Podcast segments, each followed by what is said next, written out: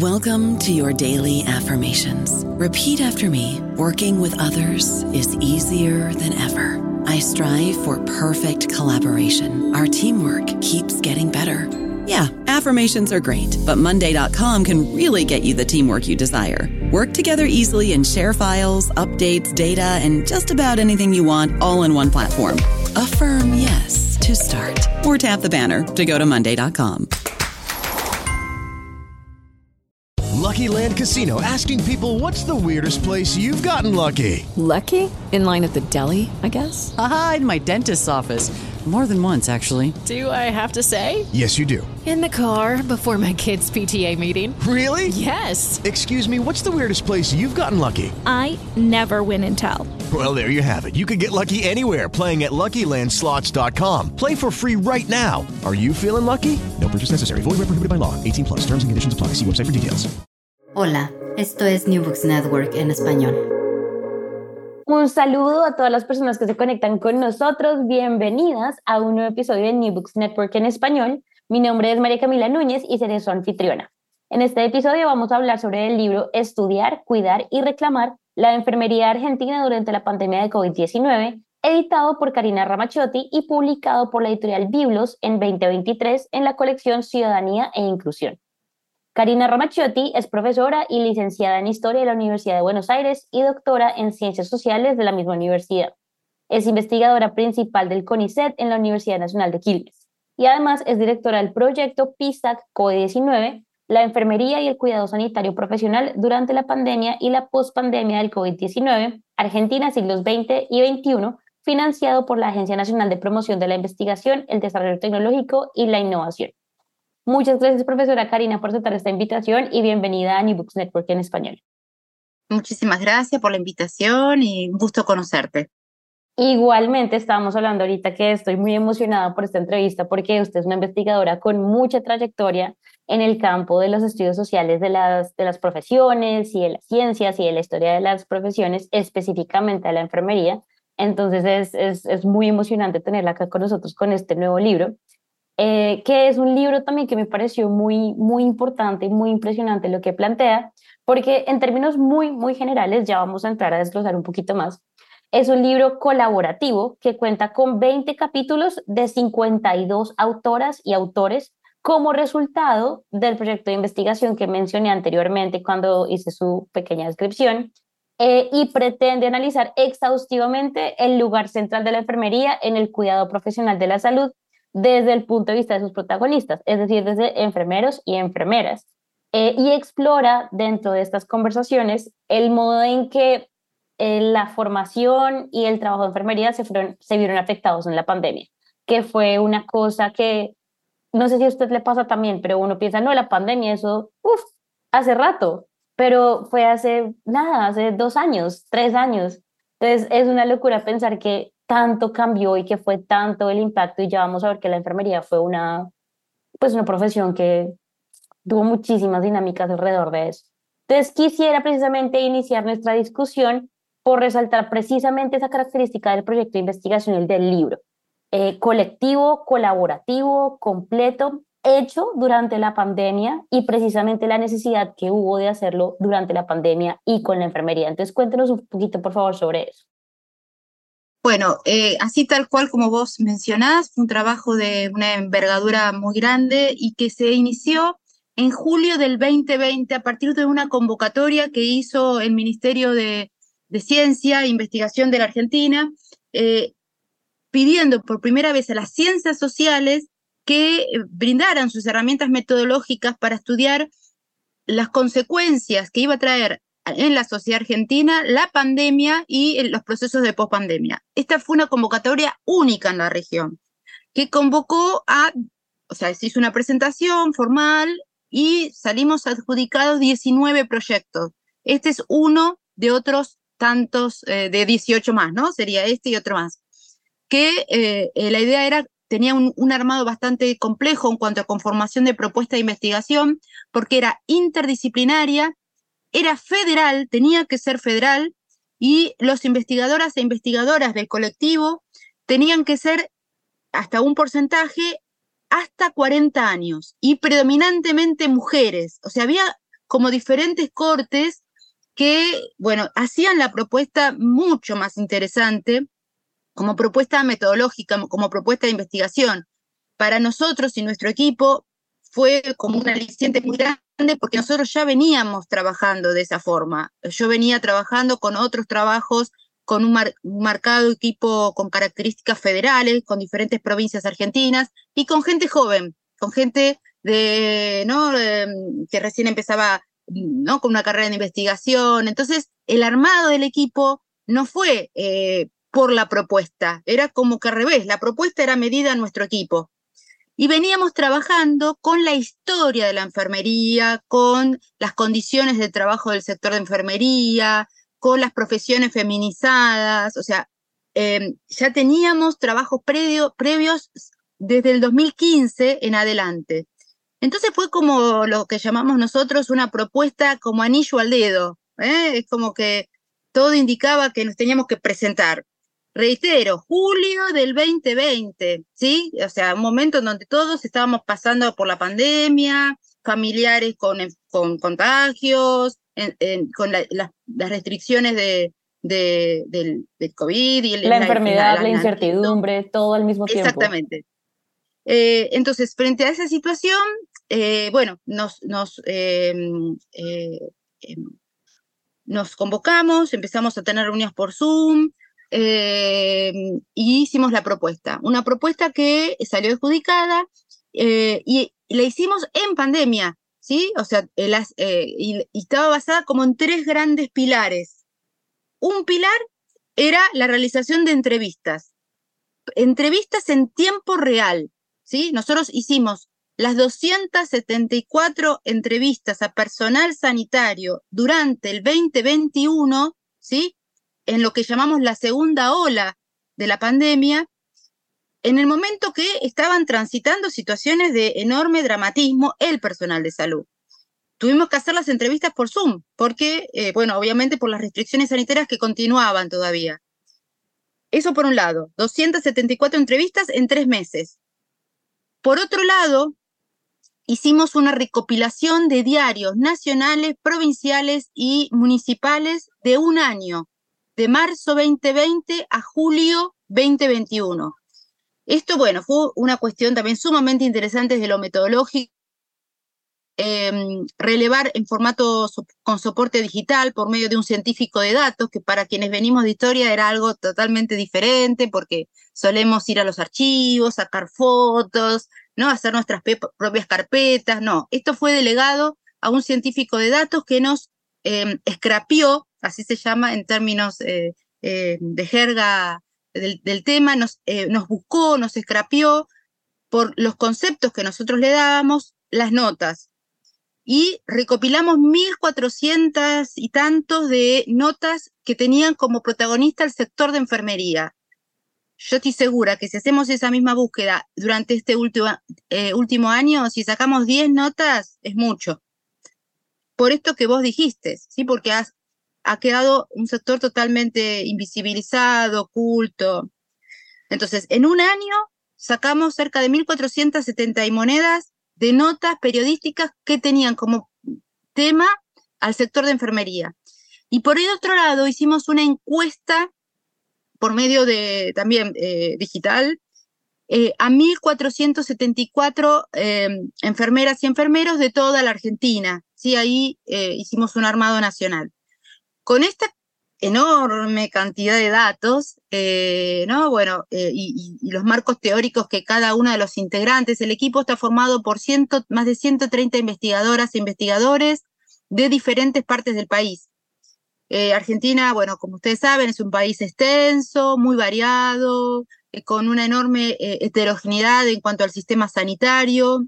y bueno, en función de esas particularidades locales, las tuvimos en cuenta a la hora de armar esta propuesta metodológica. Entonces, con este trípode, ¿sí? con estas tres patas de datos, empezamos a analizarlo, porque otra característica que tenía esta convocatoria, muy diferente a otras, es que la duración era de un año o sea, en ciencias sociales, ¿no? Y vos me sabrás entender, generalmente los plazos son cuatro años, cinco años. Esto era, nosotros teníamos que dar resultados en un año.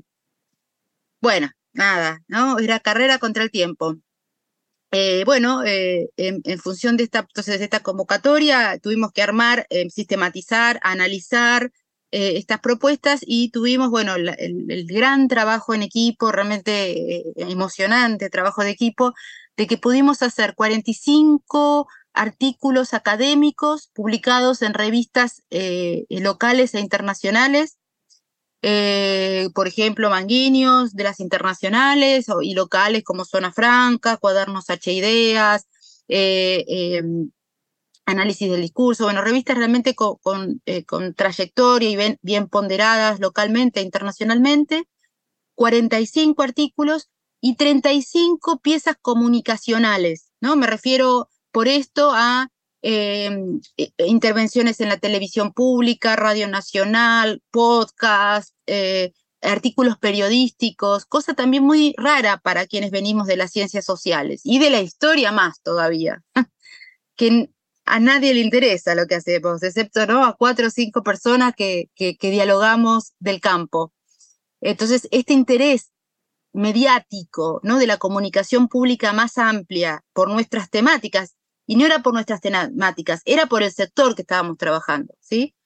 Eh, lo que fue interesante es que nosotros pudimos em, ocupar ese espacio con un contenido académico, ¿sí? Con un contenido basado en datos.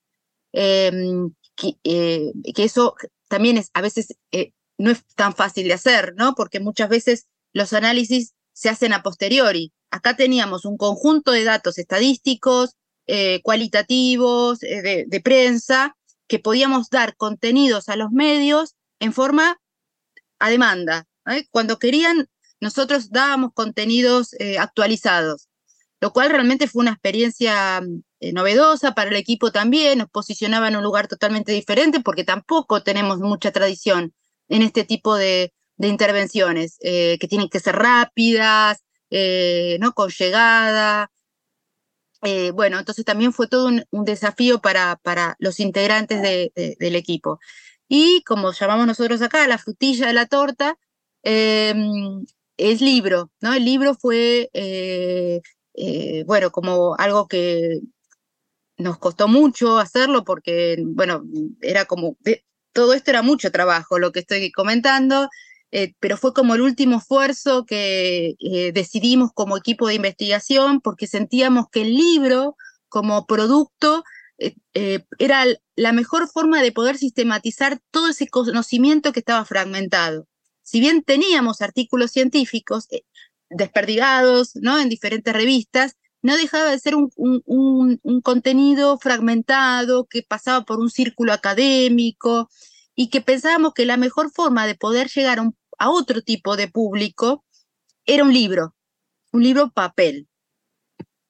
Quienes integramos el equipo provenimos de la historia, eh, con lo cual el, valor del libro papel todavía nos, eh, nos seduce y nos interesa y lo sentimos como un objeto cultural que esperemos eh, no desaparezca Em, y bueno, lo mismo, ¿no? Eh, hoy en día en donde todo es virtual, donde los soportes, los soportes predominan eh, eh, siendo digitales, lo cual es genial porque también no tiene mucha más circulación. Em, el poder hacer digital y en papel era una apuesta editorial grande y también, bueno, nuestra, ¿no? Porque teníamos que hacer los artículos de una forma amena, llevadera, eh, cortos, em, que también quienes provenimos de las ciencias sociales nos cuesta, porque tendemos ¿no? A, hacer a veces textos un poco más abigarrados, con muchas notas al pie, con mucha bibliografía. Esto fue un enorme esfuerzo de las autoras y autores eh, para sintetizar, para recortar, para eliminar. Nos costó muchísimo, muchísimo. Eh, y, así todo quedó un libro eh, con un número ¿no? importante de páginas, cerca de 400 páginas, 400, eh, sí, más de 400 páginas, em, pero los artículos yo creo que ya está circulando, por suerte, ya está siendo leído, y una de las primeras devoluciones que nos dan en eso es esa, ¿no? Que, que tiene, que se lee, que es ágil, que los capítulos son cortos, y me parece que también lo mismo, ¿no? Es, un, es, algo como para reflexionar hacia el interior eh, de las ciencias sociales y eh, eh, del, diálogo con el mundo editorial, ¿no? Que, que bueno, que también necesitamos hacer un cambio en cuanto a la forma de divulgar y, y, hacer circular nuestros materiales para que puedan llegar a, por ejemplo, el sector de enfermería. La, la gran aspiración nuestra es que este libro llegue a, a ser leído, eh, eh, al sector al cual estudiamos. ¿no? no nos sirve de nada que quede solamente para ¿no? un regodeo eh, nuestro. y por suerte lo estamos logrando, lo cual, bueno, obviamente es otro, otro, otro elemento nuevo que está pasando ahora. El libro tendrá hace un mes, lo estamos presentando y estamos encontrándonos con una muy buena respuesta por parte del sector. Así que bueno, eh, eso también nos, nos pone muy contentas.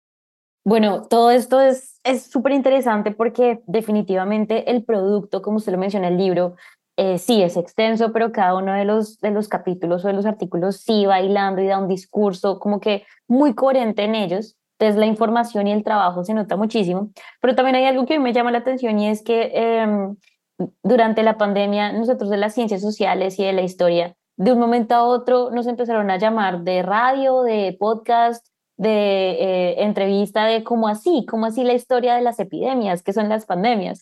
Eh, entonces eso también fue muy, muy, muy curioso y pues esta convocatoria que nos cuenta que se hizo, que como lo menciona Anillo al dedo al grupo de investigación que usted, con la que usted estaba trabajando, pues me parece súper valioso que no solamente las ciencias sociales o la historia fuera como hay, dato curioso, la historia de la peste negra, no, sino que fuera el aporte de las ciencias sociales a la crisis de la pandemia y a la crisis de una profesión que eso, pues como usted lo mencionaba, creo que fue único en la región y me parece que fue supremamente valioso. Eh, y de nuevo, también ese es el esfuerzo de New Books Network de poder compartir este tipo de trabajos. Em, y pues fue un trabajo exhaustivo, como lo mencionaba, más de mil encuestas, 274 entrevistas, la sistematización de bibliografía y todo esto en un año.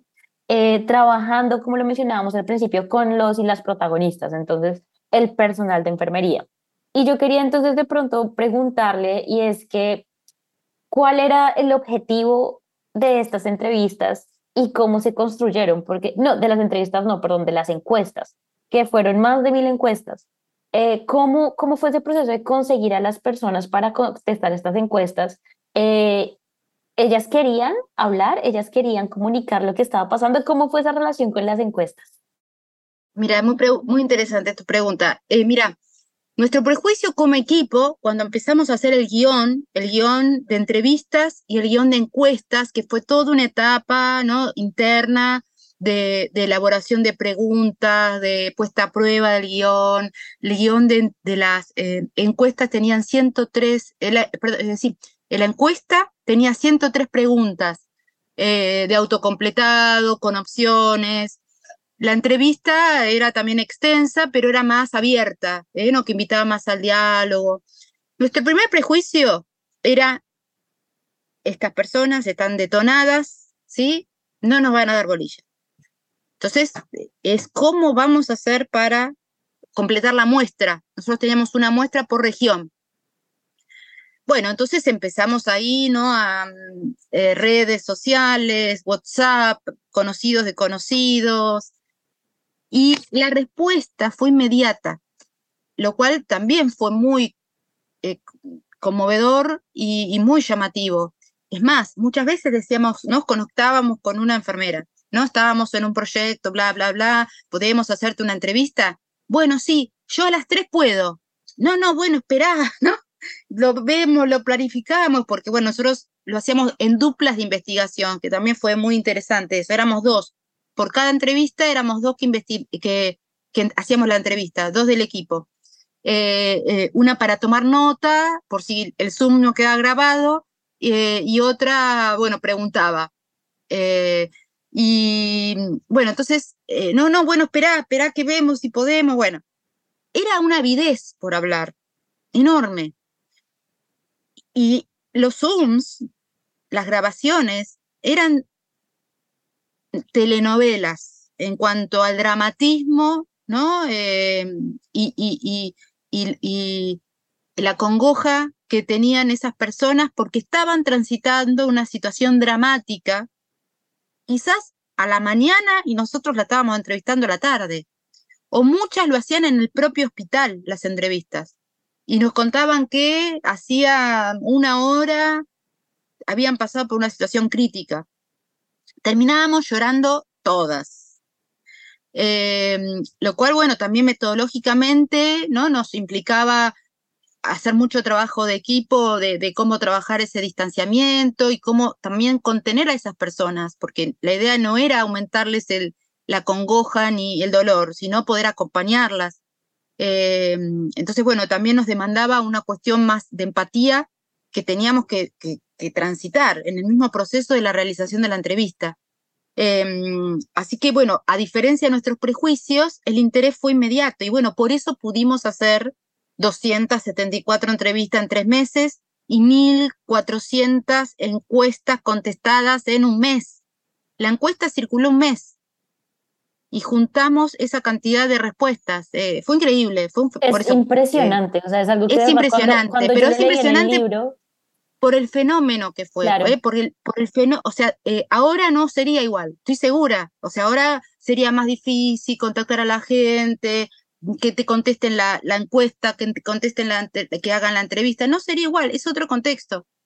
Eh, entonces, eh, creo que ese es un material que por eso es único, es, es, un, fenómeno en tiempo real, real que pudimos eh, plasmar. Y el libro es plasmar en tiempo real ese, ese relato. Y vos comentabas algo que para mí también fue muy particular y muy diferente, que fue transitar yo misma una pandemia. Yo venía trabajando, bueno, por como vos eh, muy amablemente me presentaste, venía transitando temas de historia de la salud de la enfermedad, de epidemias, epidemias durante el peronismo en la Argentina, sector de enfermería en la historia, terremoto de San Juan y cómo el terremoto había implicado la formación de enfermería, pero nunca me imaginé yo misma transitar una epidemia.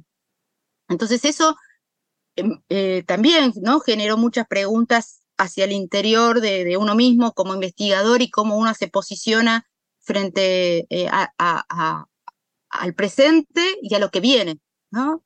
Eh, y al pasado también, ¿no? Porque esto también implica como otras preguntas al pasado que hay que hacerse y hay que ir a ese, ese, a ese campo con otras preguntas. Este es un campo, el campo de la historia de la salud y la enfermedad, que no era un campo mayoritario, era un campo bastante secundario dentro de la historia social. Eh, y sin lugar a duda, como vos bien dijiste, la pandemia generó interés, eh, lo puso en un primer lugar, hubo avidez por conocer temas de la historia, eh, nos preguntaban cosas que no teníamos respuesta, ¿no? Y que ahora nos, nos lleva a investigar porque a mí me pasó también, ¿no? Muchas veces o de los diarios o, de radio me llamaban para hacerme preguntas y, no tenía respuesta porque no sabíamos. Em, pero bueno, es una invitación a, eso, ¿no? A poder pensar eh, uno mismo en relación al, al, pasado y al presente como investigadora en mi caso eh, y como campo de investigación. De acuerdo, porque también pues nos contaba que estas entrevistas y estas encuestas pues pasaban en el hospital o con una inmediatez de cuando estaban pasando las cosas y es no solamente un paneo demográfico de quiénes son las quién es el personal de enfermería, sino qué es lo que está viviendo. Entonces me acuerdo, por ejemplo, una de las preguntas era eh, en su lugar de trabajo tienen guantes eh, y había un 90% que decía eh, sí o no o bueno, ¿y cómo es la relación con eso? Entonces creo que esta, esta, desde el punto de vista metodológico, pues el trabajo sí tiene como este punto muy valioso dentro de la presión y, y, el tiempo muy corto, pero creo que es muy importante pensar eso eh, y que desde allí es que se construyeron estos 20 capítulos del libro. O sea, esto no, digamos, si no sale del aire y como usted lo mencionaba, es en el momento, es un fenómeno a tiempo real y creo que eso es muy importante destacarlo.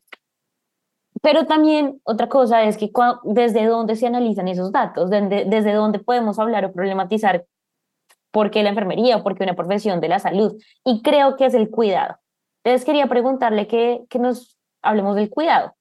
¿Cuáles son esas relaciones del cuidado? eh, las profesiones del cuidado, ¿cómo podemos entender esa, ese término, profesión del cuidado, cuidado, y cómo se ha teorizado o criticado y qué podemos ver esa filigrana que está en el libro con respecto a eso? Bien, bueno, este es un concepto central que atraviesa eh, teóricamente el, libro y todo, a todo el equipo de investigación, porque tiene que ver con la feminización de ese cuidado. ¿no? El cuidado históricamente eh, ha estado en manos de mujeres, eh, vinculado a estas supuestas condiciones que tenemos para mitigar el dolor y limpiar las lágrimas y dar medicación y eh, eh, allanar el camino al dolor. ¿no? Esto es una construcción histórica, no es nueva, y que tiene que ver con una cuestión de género, en donde se supone que las mujeres por tener útero, ¿sí? cuidamos mejor que eh, los varones, y eso hace que al mismo tiempo, si bien nos liga y nos vincula a determinadas tareas del cuidado, nos segrega de otras tareas, ¿no? Más vinculadas al espacio público, a la cuestión de ascensos en los lugares eh, de poder. Entonces, en esta contradicción y la feminización del cuidado se lleva a una desvalorización del cuidado, ¿no? Porque entonces, como eh, es, es algo natural, ¿sí? Que sale por la esencia biológica de las mujeres, no se paga. ¿Por qué te voy a pagar a vos si es tu condición natural? ¿Sí? Entonces eso lleva a una desvalorización, un menosprecio y una dejerarquización salarial. Se paga menos a las mujeres que cuidan que eh, a los varones en otras tareas. Entonces, eh, eh, entonces acá también nos lleva a una cuestión de clase y de género, ¿no? Y también de de, raza, ¿no? Porque son como las tres variables que, que atravesan el, el, el, concepto de cuidado.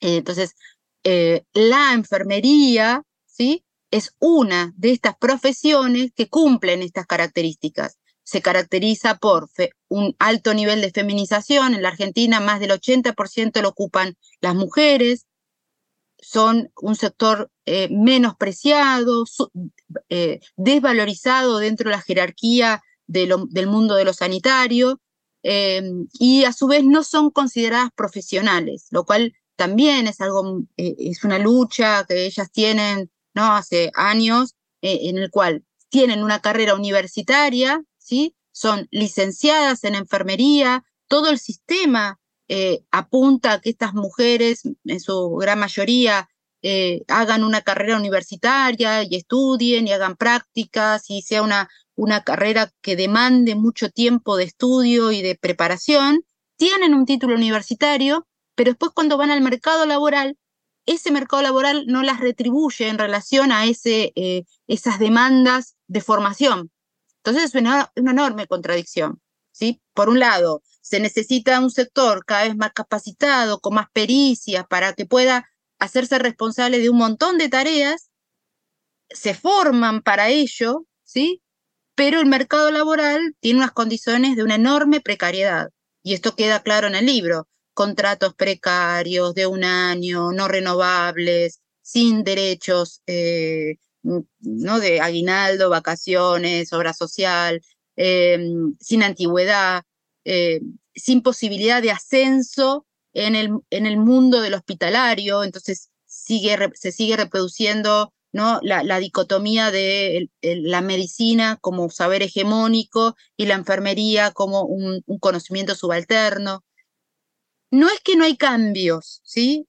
Existen cambios. Hay algunos ejemplos que indicarían ¿no? que la situación está cambiando, pero van lentos son lentos cambios. De acuerdo. En, una larga tradición de continuidad. Claro, y pues estas dicotomías y contradicciones que nos mencionaba, pues claramente se vieron exacerbadas en pandemia, más aún por las dicotomías y demandas que se le hacía al personal de salud y, y al personal de enfermería. Entonces uno ve y se muestra en varios capítulos del libro, está esto de que son heroínas y se les aplauden, pero luego son puntos de contagio.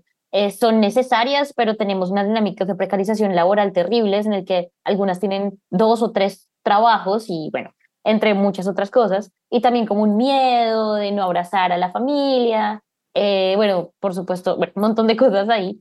Em, quería preguntarle entonces, porque también esto se relaciona un poco con eh, el estado neoliberal o los sistemas de salud que hay en muchos estados latinoamericanos y pues en otros lados también. Y es entonces cómo podemos relacionar esas realidades de la profesión de enfermería como con esas eh, organizaciones estatales de los sistemas de salud. Eh, vemos que están en una crisis, como, como lo, lo veíamos, están precarizadas, em, pero ¿cómo se vio eso en la pandemia? ¿Había algún movimiento, algún empuje como cómo vamos a cambiar o hay algo que se vaya a hacer con respecto a eso? Ah, qué pregunta. Mira, a ver, eh, en primer lugar, o sea, en la relación a la gestión de la pandemia, eh, tuvo eh, una intervención activa del Estado, ¿sí? O sea, esto diferencia en relación a otros países de, América, por ejemplo Brasil, ¿no? En donde, bueno, con la, gestión de Bolsonaro mm, no, no, hubo una intervención activa del Estado. Acá sí, sí, acá rápidamente, eh, el sistema eh, respondió, se hicieron las medidas de aislamiento y restricciones sanitarias, se equipó el sistema de salud, un sistema de salud que venía de décadas con falta de financiamiento, entonces, eh, no, había que financiar y equipar más. al sector de salud se le dio un bono complementario para tratar de estimular su tarea. Hubo un intento de abrir más eh, centros de salud, lugares de vacunación específicos, lugares de aislamiento. O sea, hubo una activa gestión del Estado para tratar de mitigar los efectos. Yo creo que, eh, a ver, fue efectiva en cuanto que podría haber sido mucho peor si no hubiera estado esa intervención del Estado, ¿sí? lo cual también tiene que ver con una tradición argentina muy fuerte de lo que es los sistemas de salud pública en la Argentina. La Argentina tiene una tradición muy larga y muy fuerte en cuanto a la atención pública y gratuita de salud, a diferencia de otros países de América. ¿sí? Entonces, esto eh, eh, se trató de defender, ¿sí? se trató de mantener. Em, en la crisis de salud, el sistema público respondió mejor y más eficientemente que el sistema privado, eh, y lo cual, bueno, fue una muy buena señal. Entonces, a pesar de eso, ¿sí? Eh, la campaña de vacunación fue también relativamente exitosa, se pudieron, en, el mes de diciembre del 2020 se hizo convenio con la Federación Rusa y se trajeron las primeras vacunas que fueron efectivas, después se firmó convenios con todos los países para traer, ¿no? todas las vacunas que estaban eh, a disposición y rápidamente se empezó a vacunar, lo cual esto fue una sensación de alivio para el sector muy grande. Esto sale clarísimo en las entrevistas, eh, la sensación de que la vacuna fue un antes y un después, en, la sensación de no que no se enfermaban, pero que había menos posibilidad de morirse. Y esto queda muy claro en, la, en, la, en, la, en las entrevistas. Estamos en un momento en donde, bueno, eh, vos sabrás que estamos en un debate presidencial muy activo, con un, eh, ¿no? un momento transicional muy grande, eh, en donde hay uno de los candidatos representa la extrema derecha de la Argentina, vinculado a, a, similares a otros liderazgos de la región, y sin lugar a dudas lo que se pone en juego es eh, esto que estamos diciendo, ¿no? El sistema público, la investigación, la educación pública, tradiciones muy fuertes en la Argentina que con muchos defectos y con muchas cosas para seguir trabajando a futuro, pero que han dado respuesta y dan respuestas. Dan respuestas, ¿sí? Entonces, eh, bueno, eh, algo que a mí me llama mucho la atención de este mismo debate presidencial que se están dando en, estas, en estos meses en la Argentina, es que salimos de una pandemia y ninguno de los candidatos pone sobre el tapete el tema de salud. ¿sí? Y como vos bien dijiste, parece que fue hace 100 años y hace tres años que estábamos transitando en este preciso momento la pandemia, lo que en algunos lugares, depende del lugar, era la primera o la segunda ola. Eh, entonces, es como tierra arrasada y ninguno de los candidatos tienen como eje qué van a hacer en términos de eh, salud, sector de enfermería, políticas sanitarias, lo cual yo eso sí lo veo como algo, ¿no? como un problema. Eh, sí, de acuerdo. Porque, bueno, bueno. hago esta pregunta porque pues una de las partes del título es estudiar, cuidar y reclamar. Eh, y creo que eso es muy claro y muy importante destacar también lo que hace el trabajo, no solamente el proyecto de investigación, el equipo, sino también el libro y sus publicaciones. Y es un reclamo desde la academia y desde las ciencias sociales, pero también desde las voces del personal de enfermería.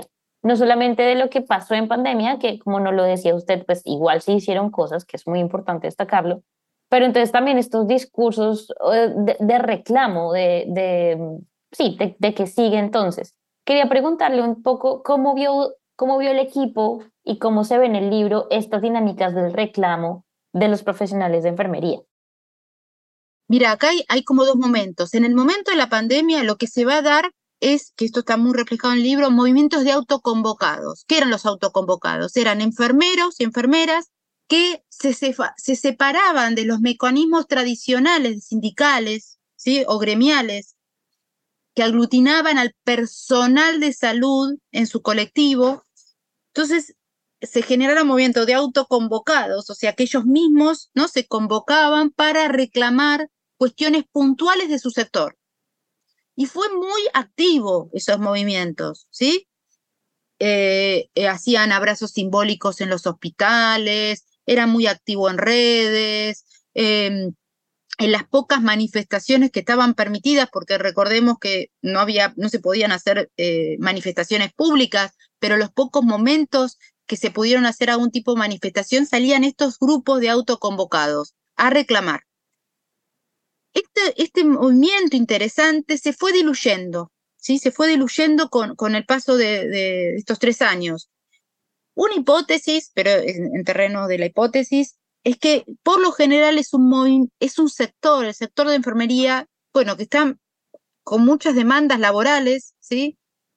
Muchas mujeres que también a su vez tienen doble o triple jornada laboral, eh, ya sean trabajos formales como también en sus, propias, en sus propios domicilios, porque son jefas de hogar. Entonces, muchas veces todos estos movimientos de reclamo se van como eh, perdiendo, se van como eh, diluyendo con, con el paso del tiempo, ¿no? eh, y quedan subsumidos en reclamos más generales, ¿no? más gremiales o más del sector salud en general, que son interesantes, pero a veces pierden la cuestión particular y puntual del sector.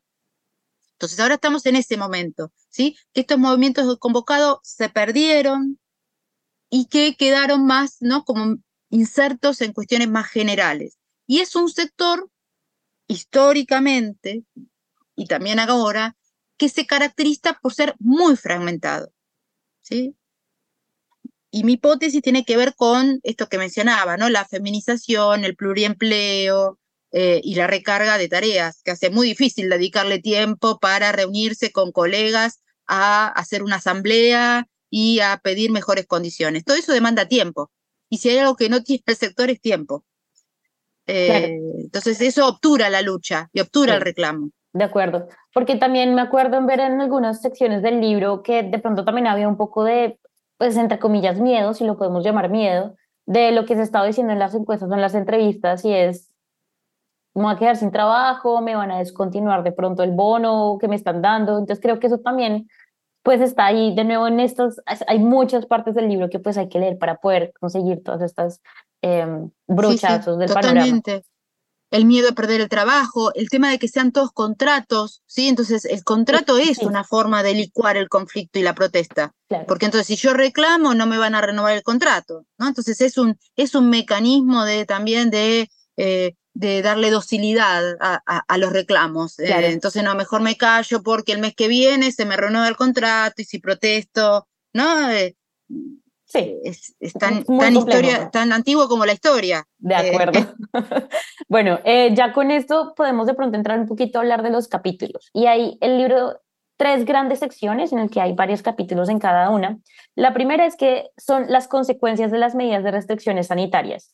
La segunda, las consecuencias para la enfermería de trabajar en un contexto excepcional.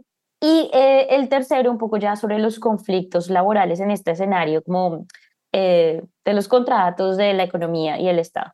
Hablemos un poco entonces de estas tres secciones en términos generales, qué es lo que se quiere mostrar en cada una. Eh, bien, eh, a ver, recordame, porque eh, tu lectura quizás tiene otra, otra característica, en pero... Entonces, hay una, la primera son las consecuencias de las medidas de restricciones sanitarias. Y la segunda... Pues sí, ok, dale, dale. Dale, ahí así nos ordenamos en, Bueno, ahí lo que, lo que primero aparece es el tema del, a partir de, las, de la pandemia y las medidas de restricción, la cuestión del miedo, ¿sí? el miedo al contagio del personal de salud, eh, eh, mucho personal que se tuvo que retirar por enfermedades preexistentes, lo cual aumentaba la carga laboral de los que seguían estando, y el incremento frente a una demanda de personal de salud.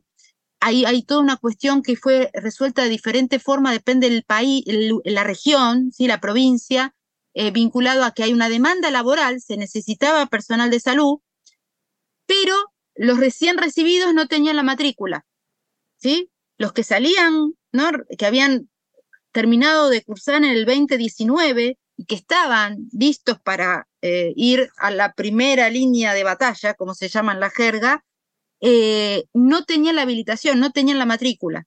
Entonces ahí es muy interesante cómo cada provincia resuelve ese tema de forma diferente, porque es un país federal. Entonces ahí las provincias tienen autonomía. Entonces, la provincia de Buenos Aires eh, tiene una respuesta muy rápida de hacer un QR eh, y darles rápidamente la matrícula a los, a los estudiantes recién recibidos para que pudieran entrar al mercado laboral. Y otras provincias, bueno, se demoran, no hacen las habilitaciones correspondientes, lo cual generaba un retraso para eh, las demandas del sistema. ¿sí? Y, ahí, por ejemplo, recuerdo el caso de Tucumán como provincia del noroeste argentino, que entonces eh, las estudiantes tuvieron que ir a, reclamar ¿no? a, las, a las sedes del Poder Ejecutivo para que aceleren las tramitaciones para tener esas matrículas, porque el mercado las estaba llamando y no tenían cómo, eh, eh, cómo ingresar. También ahí es muy interesante ver el tema de los espacios de formación, ¿sí?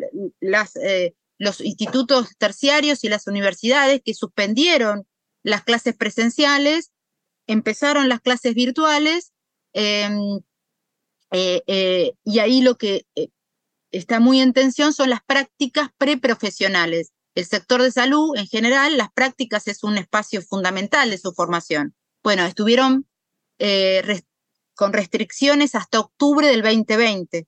¿sí? Lo, que, lo cual también eso generó protestas, demoras eh, y luego habilitaciones muy lentas y muy eh, eh, homeopáticamente, ¿no? Muy, muy, muy de qué se, de en qué podían practicar, porque no podían entrar a, los, a, las salas, a las salas hospitalarias, porque estaba ¿no? en, pleno ciclo de contagio de pandemia.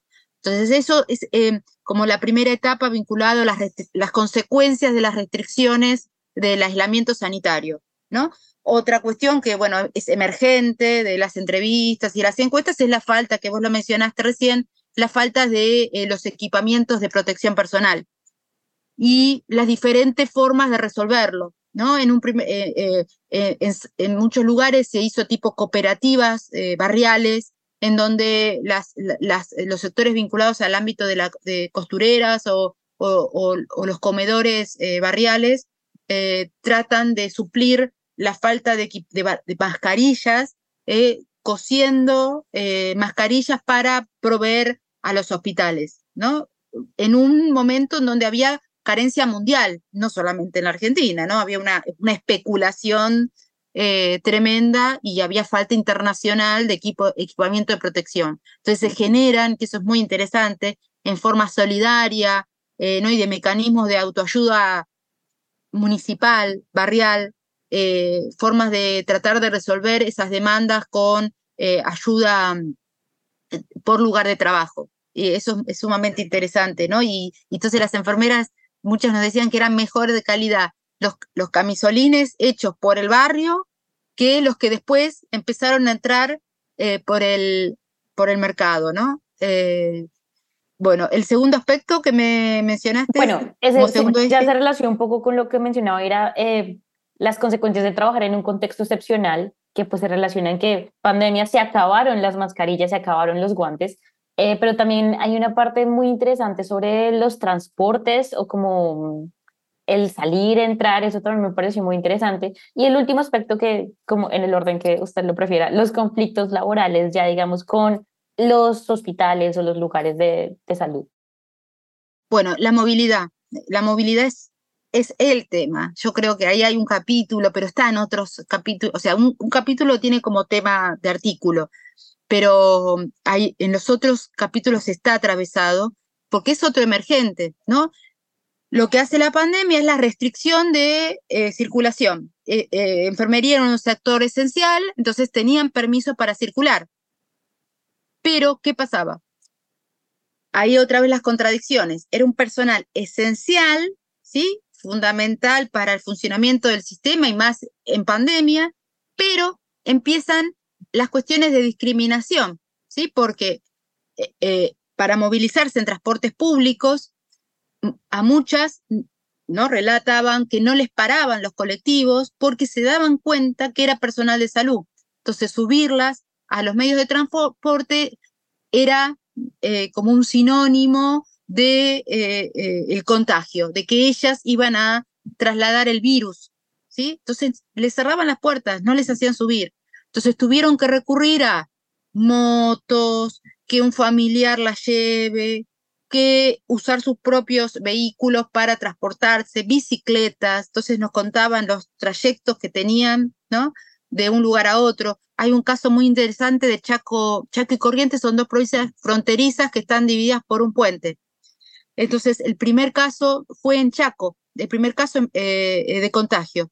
Entonces, eh, se dio como un... y a su vez en las provincias había limitación de circulación no se podía circular entre una provincia a la otra. Entonces el personal de salud que vivía en Corrientes y tenía que trabajar en Chaco, que es cruzar un puente, eran víctimas también de discriminación al volver a Corrientes, ¿eh? porque para la provincia de Corrientes eh, traían el virus que estaba en Chaco, ¿no? Bueno, estas situaciones fueron muy habituales, eh, discriminaciones también, bueno, en viviendas, ¿no? En, en poner cartelitos en las viviendas de los familiares, eh, eh, de, los edificios o las viviendas colectivas, porque se suponía que se sabía que había una persona del sector salud y entonces se iba a trasladar el virus a todo el edificio.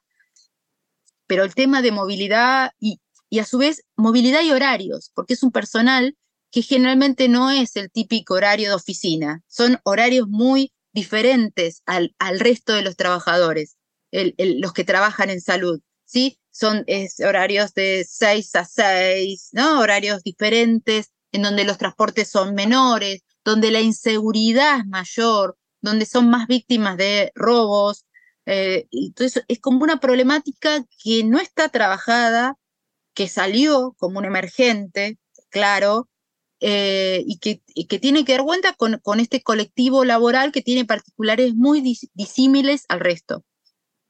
Eh, y vinculado a los conflictos, bueno, algo, eh, algo comenté antes, ¿no? Vinculado a esta cuestión de que es un sector muy fragmentado en cuanto a su representación, que le es muy difícil, hay una, hay una feminista norteamericana que dice que el sector de enfermería y las maestras, ella también pone las maestras y, creo que es muy interesante esa comparación, son prisioneras del amor, ¿sí? ¿Por qué? Dice ella, porque ven los, los derechos, ¿sí? ven sus derechos laborales, pero están prisioneras del el amor, en este caso vinculado al cuidado, al, a que no pueden salir a reclamar porque no pueden dejar su lugar vacío de trabajo, tienen responsabilidades muy graves si una persona fallece y ellas van a reclamar a la calle, ¿sí? Entonces, las protestas y los reclamos del sector nunca eh, son diferentes a, por ejemplo, una huelga en una fábrica automotriz, ¿sí? que ahí se para la fábrica y salen los trabajadores a luchar por sus, derechos y sus eh, eh, demandas. el sector de salud nunca puede parar todo, ¿sí? siempre tiene que haber una guardia y eso fragmenta la lucha. ¿Sí? y entonces esta, esta teórica eh, feminista habla ¿no? de que son prisioneras del amor, en el sentido de que ven los derechos, pero que no pueden hacerlos cumplir de forma absoluta porque están ligados a esta relación de cuidado basada en la empatía y de mucha responsabilidad civil también, ¿no? Y especialmente el sector de enfermería. Esto debe pasar también en, en otros países, pero frente a una muerte conflictiva o polémica, siempre el sector que primero se inculpa sin saber la razón es el sector de enfermería. Siempre. ¿Por qué? Porque, bueno, está, siempre tiene que estar, y a su vez es el sector con menos protecciones, más menospreciado, más cuestionado. Entonces, por lo general, siempre ¿no? es el sector al cual se mira eh, como culpable de una muerte polémica. De acuerdo, eso me parece también interesante porque es en la lectura de estos capítulos y en, entrando en estos temas chiquitos, si los puedo llamar así, que uno encuentra en las rutinas de estas personas, que uno encuentra porque lo que usted decía ahorita de que las entrevistas eran como dramas y telenovelas, uno entiende por qué. Porque al entrar en esta lectura y al entender cuál es el conflicto que estas personas están sufriendo, o bueno, sí, están sufriendo por trabajar en salud, por ser enfermería, por ser cuidado en pandemia. Creo que ahí es donde viene a vivir el por qué este, este corpus documental, si lo podemos llamar así, es, es como tan valioso en el desarrollo de estos capítulos y artículos. Pero también a mí me pareció algo muy interesante y es que eh, eso, encontré en varios de los capítulos un sentido comunitario importante. Comunitario en tanto de lo que usted mencionaba, el barrio el barrio se cerró, no solamente quédate en casa, sino quédate en el barrio, por ejemplo, o mm, las rutas del carro particular que, bueno, va por casa y casa y lleva y, trae. Entonces creo que eso también me pareció muy interesante y es como este factor comunitario, tal vez no de la profesión de pronto, pero sí del barrio. Y creo que eso me sorprendió un poco al leerlo en el, libro.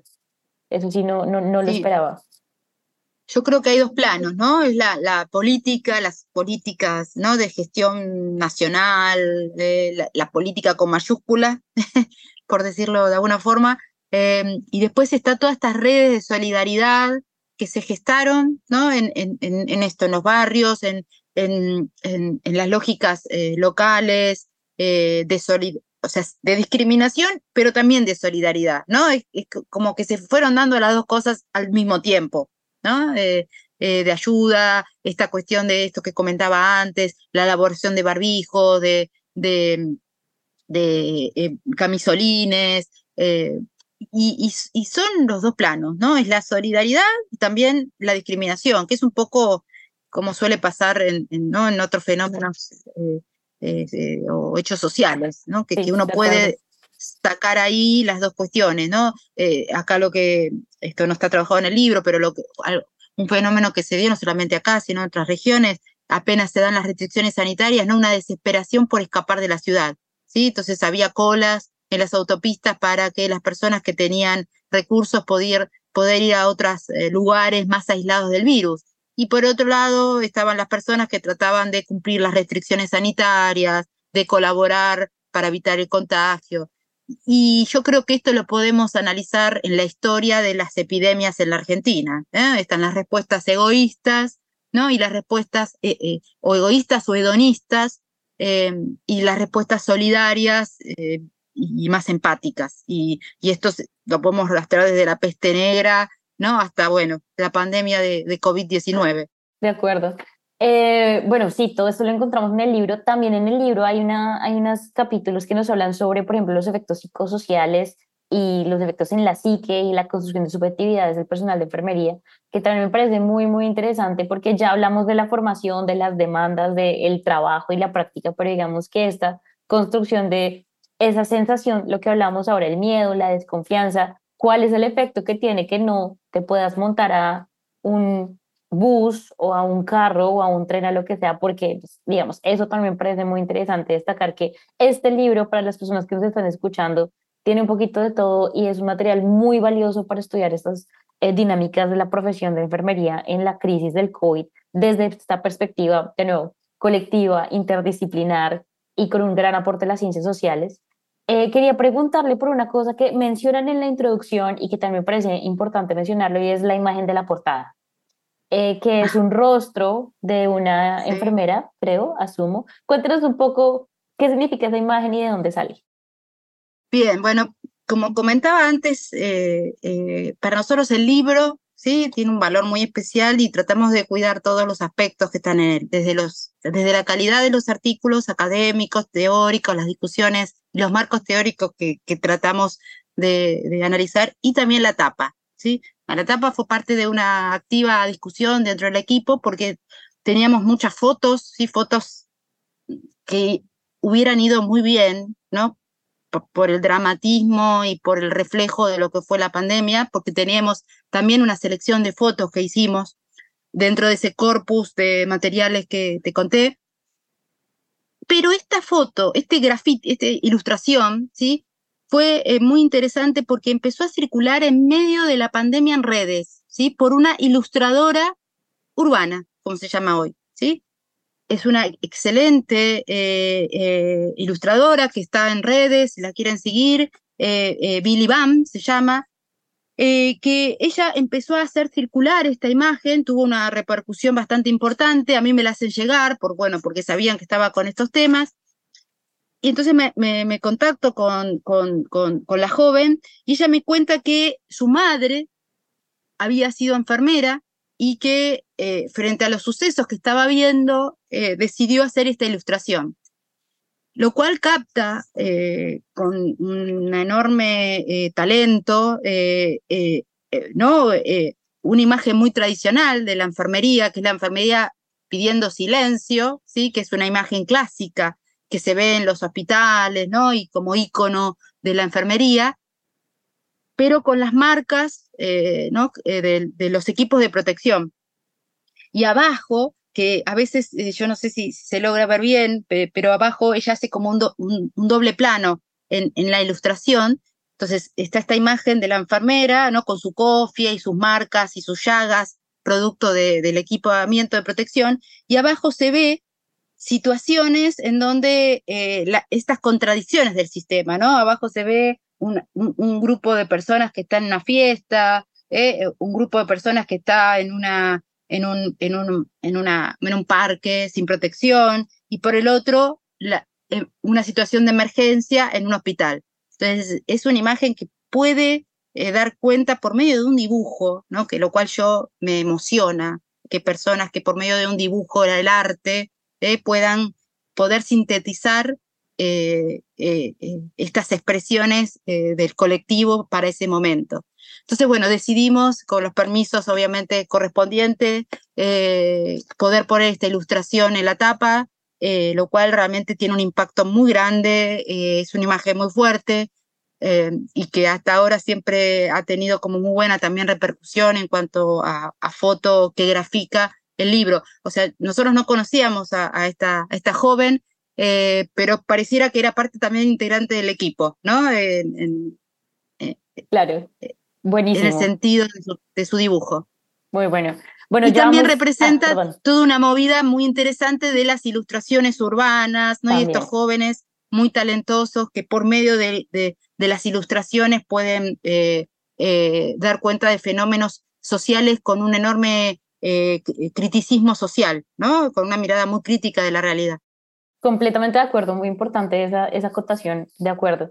Ya vamos llegando al final, quería cerrar un poco eh, la entrevista con una pregunta tal vez hacia el futuro, pero es un presente futuro y es, ¿en qué momento, cómo está el proyecto y el equipo en este momento? Ya se publicaron los artículos, hicieron las entrevistas, se publicó el libro, este gran logro, que de nuevo felicitaciones y muchos éxitos con, con su circulación y todo. ¿Cómo está? ¿Cuál es el, el, el plan? a corto mediano plazo. Eh, cuéntanos qué podemos esperar.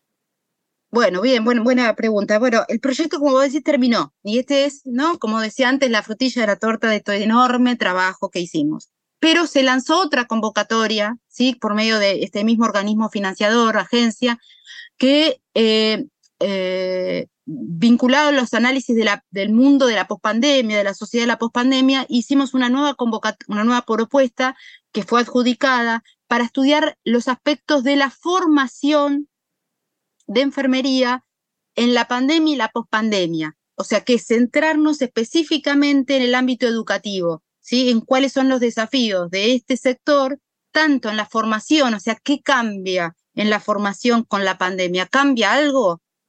Bueno, por ahora no sabemos, vamos a verlo en breve. Eh, y a su vez, cuáles son los eh, problemas que tiene esta, este, estos recién recibidos que estudiaron en la pandemia cuando entran al mercado laboral. Y acá ya estamos observando algo que es que un prejuicio. ¿sí? acá aparece lo que eh, un mote, que es bastante feo, por cierto, que en los sistemas de salud aparece que son corte COVID. Entonces, este mote es un elemento que ah, eh, eh, ellos lo sufren como un elemento de discriminación hacia su formación, porque como son estudiantes que cursaron en pandemia y que no hicieron un programa excepcional, diferente, al salir al mercado laboral tienen el mote de haber sido generación COVID. Entonces ahí hay también otros problemas que ya están pasando, ya se están vivenciando. Entonces, e, esto es el objeto de, investigación nuevo, ¿sí? que estamos, bueno, eh, a partir de octubre de este año empezamos con, con, con las investigaciones y lo que también eh, tiene parte este, este, como objetivo esta nueva investigación, producto de lo que hicimos, es que se generaron muchas investigaciones de jóvenes que están transitando como tema de investigación el estudio de la enfermería, estudio de ah, las condiciones de trabajo, la formación, entonces, eh, eh, bueno, también esto es muy interesante como campo de investigación, o sea, se generó un campo de investigación que genera que jóvenes eh, estén trabajando sobre estas temáticas con otro tipo de materiales de investigación.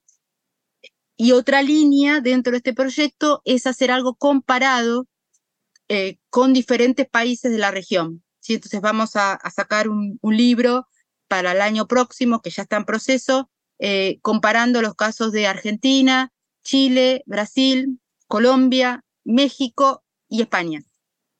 Eh, como casos nacionales eh, eh, de la enfermería ante la pandemia. Esas serían un poco las líneas de trabajo que están en curso. Perfecto, excelente. Abre bocas. Estaremos pendientes en eBooks Network para poder conversar sobre estos productos y los nuevos libros que salgan. Pues, profesora Karina, de nuevo, muchísimas gracias por aceptar esta invitación y esta conversación sobre el libro Estudiar, Cuidar y Reclamar, la enfermería argentina durante la pandemia de COVID-19. De nuevo, muchos éxitos pues con esta publicación y con las investigaciones que vengan y el trabajo que están haciendo desde las ciencias sociales, desde la interdisciplinaridad y por supuesto desde América Latina, que es muy importante también. Bueno, muchísimas gracias Camila y bueno, saludos a, a todos los, los escuchas. Gracias. Muchas gracias a las personas efectivamente que nos escucharon. Mi nombre es María Camila Núñez Gómez y nos escucharemos luego por New Books Network en español con más libros nuevos y conversaciones con autores. Gracias por escuchar New Books Network en español. With the Lucky Land slots, you can get lucky just about anywhere. This is your captain speaking. Uh, we've got clear runway and the weather's fine, but we're just going to circle up here a while and uh, get lucky. No, no, nothing like that. It's just these cash prizes add up quick. So I suggest you sit back, keep your tray table upright, and start getting lucky. Play for free at LuckyLandSlots.com. Are you feeling lucky? No purchase necessary. Void where prohibited by law. 18 plus terms and conditions apply. See website for details.